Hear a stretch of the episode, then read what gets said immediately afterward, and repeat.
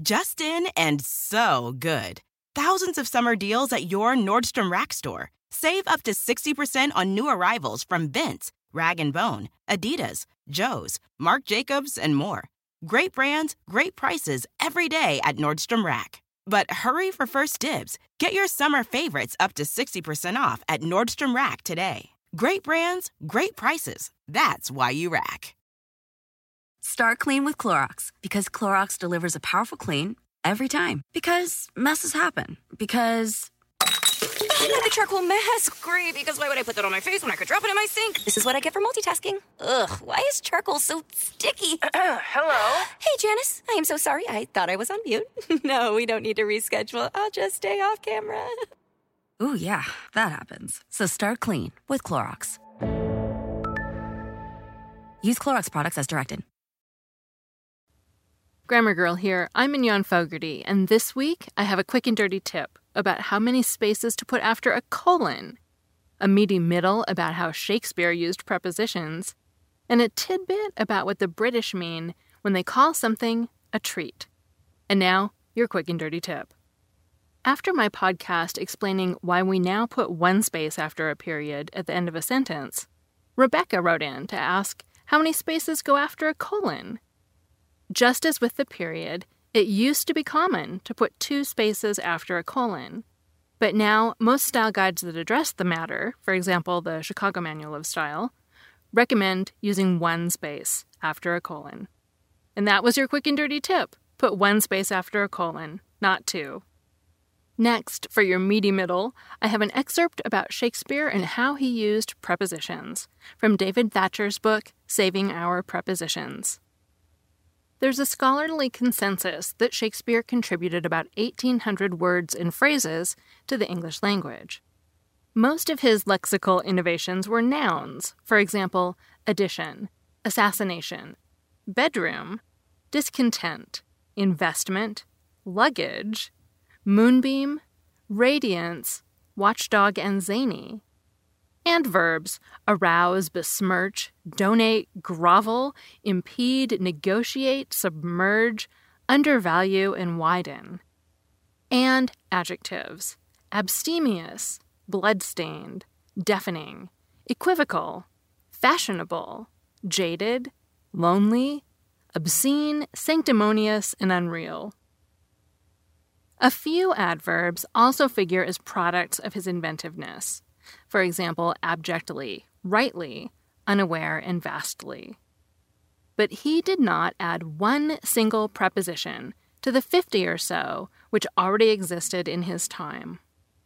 They had been in existence for centuries, and he made use of all of them, with a few exceptions, though some of these he employs as other parts of speech alongside, across, amidst, around, atop, inside, and outside. He never uses on to, a word first recorded in 1715. In fact, as is the case with the English language in general, prepositions, together with articles, pronouns, and conjunctions, are the most frequently used parts of speech. Of the first 16 most frequently used words in Shakespeare, five are prepositions. After the, first place, and, which is second place, and I, third place, they are to, fifth place, of, sixth place, in, tenth place, for, fourteenth place, and with, sixteenth place. Not a single noun, adjective, or adverb appears in the first 50 of Shakespeare's most frequently employed words and only four verbs be, have, do, and are, as well as will if you realize it also gets counted as a noun. Because language in Shakespeare's time was still in a state of flux, authors were able to more or less at liberty to opt for any preposition they fancied.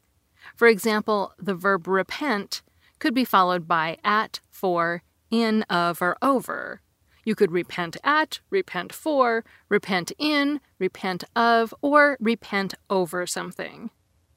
The very meanings of prepositions differed. As Blake wrote in his book, Shakespearean Language An Introduction, quote, in fact, it is a characteristic of the various prepositions at an earlier period of the language that they all had a much wider range of meanings than we're accustomed to today. There were, in the Elizabethan period, fewer prepositions in any case, so each had to serve a wider function. As we've increased the number of prepositions by employing phrases and present participles in this role, so we've been able to restrict the range of meaning that each one has. Unquote. Since meanings were so variable, there was no sense of fixed or proper usage. No rule could be broken, no idiom transgressed, because there were no formal or formalized standards to be violated. Shakespeare had the good fortune to live at a time well before stern, fuddy duddy grammarians had imposed their unbending notions of absolute correctness on the language. On the English language, that is. Grammarians there were, but they were interested in the morphology and syntax of only the ancient languages of Greek and Latin, languages which Shakespeare had drummed into him while attending his Stratford upon Avon grammar school and not, according to Ben Jonson, entirely successfully. Two passages of his plays may well express a lingering resentment at the labors he was compelled to undergo. One is the scene in The Merry Wives of Windsor, in which Sir Hugh Evans, the Welsh parson, tests a hapless boy, William Page, on his knowledge of Latin grammar, especially on the declension of nouns. William's knowledge turns out not to be impressively extensive.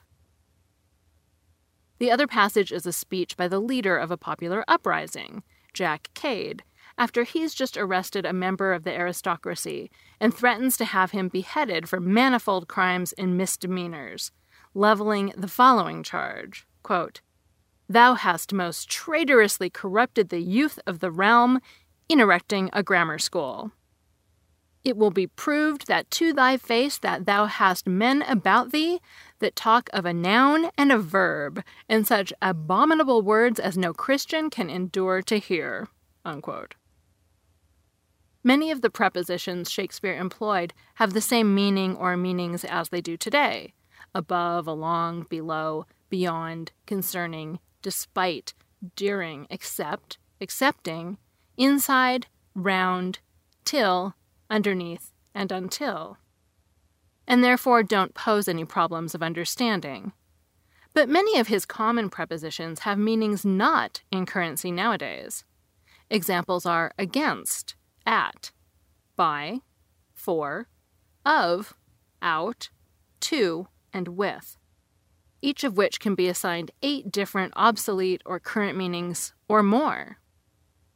It's regrettable that many editions of Shakespeare text make little or no attempt to gloss these deceptively simple words satisfactorily. For readers to be informed that to means compared to can assist enormously in the task of understanding. According to Blake, quote, prepositions are important words which can modify the sense of a clause and so need to be interpreted correctly. Unquote. This is especially true of prepositions now regarded as archaic or obsolete. Again, in the sense of against, betwixt, cross, C R O S S E, which meant across, maugre, which meant in spite of, sans, which meant without, sith, S I T H, which meant since, and withal, an emphatic form of with when occurring at the end of a sentence. As if the prepositions he inherited weren't short enough, Shakespeare complicated matters by contracting them even further. So of becomes a, as in time a day. From becomes fro, now obsolete, though we still use it in the idiom to and fro. In becomes simply I or apostrophe I, especially before the word the. Before becomes for, and over becomes or, o apostrophe er, or even or ORE. Perhaps because they were both commonly abbreviated to apostrophe O, the prepositions on and of were frequently confused. Shakespeare sometimes felt the need to dispense with prepositions entirely. In Hamlet, for is omitted before me in fear me not, meaning fear for me not. And during is omitted before which, in the line, Which time she changed snatches of old lauds. Meaning, during which time she changed snatches of old lauds.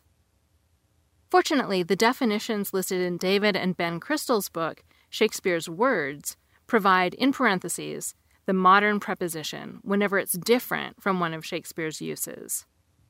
And that was an excerpt from David Thatcher's book, Saving Our Prepositions, which I included here with permission from the author. The chapter goes on to list and explain the many prepositions used in Shakespeare. Just in and so good.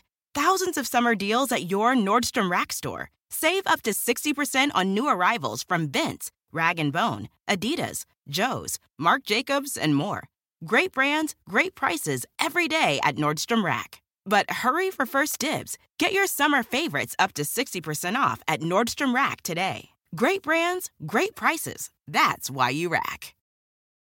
Remember the frustration of trying to memorize vocabulary and grammar rules only to find you couldn't actually use the language in real life? Well, there's a better way to learn. Rosetta Stone is the most trusted language learning program with millions of users learning 25 different languages, and you can get it on your desktop or as an app on your phone or tablet. Rosetta Stone immerses you in many ways with its intuitive process. It's really different. You pick up the language naturally, first with words, then the phrases, and then with sentences. Plus, with Rosetta Stone's true accent feature, you'll get feedback on how well you're pronouncing words. It's like having a personal trainer for your accent. Don't put off learning that language. There is no better time than right now to get started. For a very limited time, Grammar Girl listeners can get Rosetta Stone's lifetime membership for 50% off. Is it rosettastone.com slash grammar? That's 50% off unlimited access to 25 language courses for the rest of your life. Redeem your 50% off at rosettastone.com slash grammar today. Start clean with Clorox because Clorox delivers a powerful clean every time. Because messes happen. Because. Hey, listen. Remember how you told me to toss those takeout containers before we left for vacation? And you were like, I'm serious. If that leaks over the counter, it'll be a slimy abomination by the time I get back. And I was like, yeah, yeah, yeah. Of course. Don't worry about it. I won't forget. well. Ooh, yeah, that happens. So start clean with Clorox. Use Clorox products as directed. Rinse after use if in contact with food surface. And now, on to the tidbit about what the British mean when they call something a treat. In the United States, we consider a treat something pleasant and unexpected. A pint of ice cream at the end of a long day, or a surprise trip to the pool on a hot weekend, that's a treat. In the United Kingdom, however, the expression has a different meaning. In the UK, people use a treat to mean that someone has done something especially well. They might say that a footballer played a treat, for example, or that a cup of tea went down a treat. This use was first spotted in Britain as early as 1898, and it continues to this day. A 2006 episode of Doctor Who, the British science fiction series, uses the term. After placing human brains inside robot bodies, a lab assistant reports to an evil scientist on his progress. They've grafted on a treat, these have, he says. He means that the brains have grafted onto the metal bodies very well.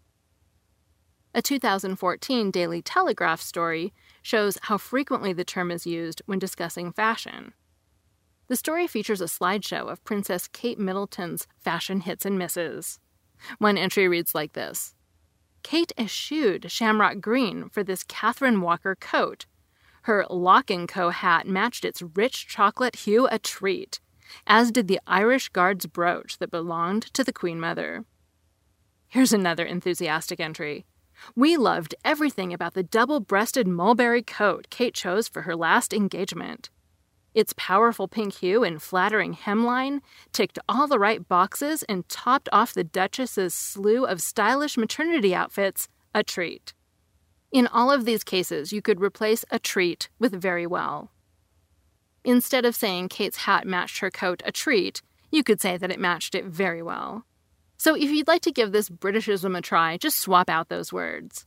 Tell your best friend that her hair color matches her skin a treat.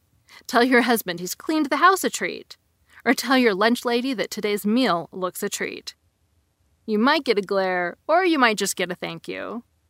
That's your tidbit for today. If you've done something a treat, you've done it extremely well. That segment was written by Samantha Enslen, who runs Dragonfly Editorial. You can find her at dragonflyeditorial.com or on Twitter as dragonflyedit. And I'm Mignon Fogarty, better known as Grammar Girl. You can find me at quickanddirtytips.com. And I've written seven books about language, including the New York Times bestseller, Grammar Girl's Quick and Dirty Tips for Better Writing. If you like this podcast, please check out my books. That's all. Thanks for listening. Justin and so good. Thousands of summer deals at your Nordstrom Rack store. Save up to 60% on new arrivals from Vince, Rag & Bone, Adidas, Joe's, Marc Jacobs, and more. Great brands, great prices every day at Nordstrom Rack. But hurry for first dibs. Get your summer favorites up to 60% off at Nordstrom Rack today. Great brands, great prices. That's why you rack. Start clean with Clorox because Clorox delivers a powerful clean every time. Because messes happen. Because. Hey, listen. Remember how you told me to toss those takeout containers before we left for vacation? And you were like, I'm serious. If that leaks over the counter, it'll be a slimy abomination by the time I get back. And I was like, yeah, yeah, yeah, of course. Don't worry about it. I won't forget. well. Ooh, yeah, that happens. So start clean with Clorox. Use Clorox products as directed. Rinse after use if in contact with food surface.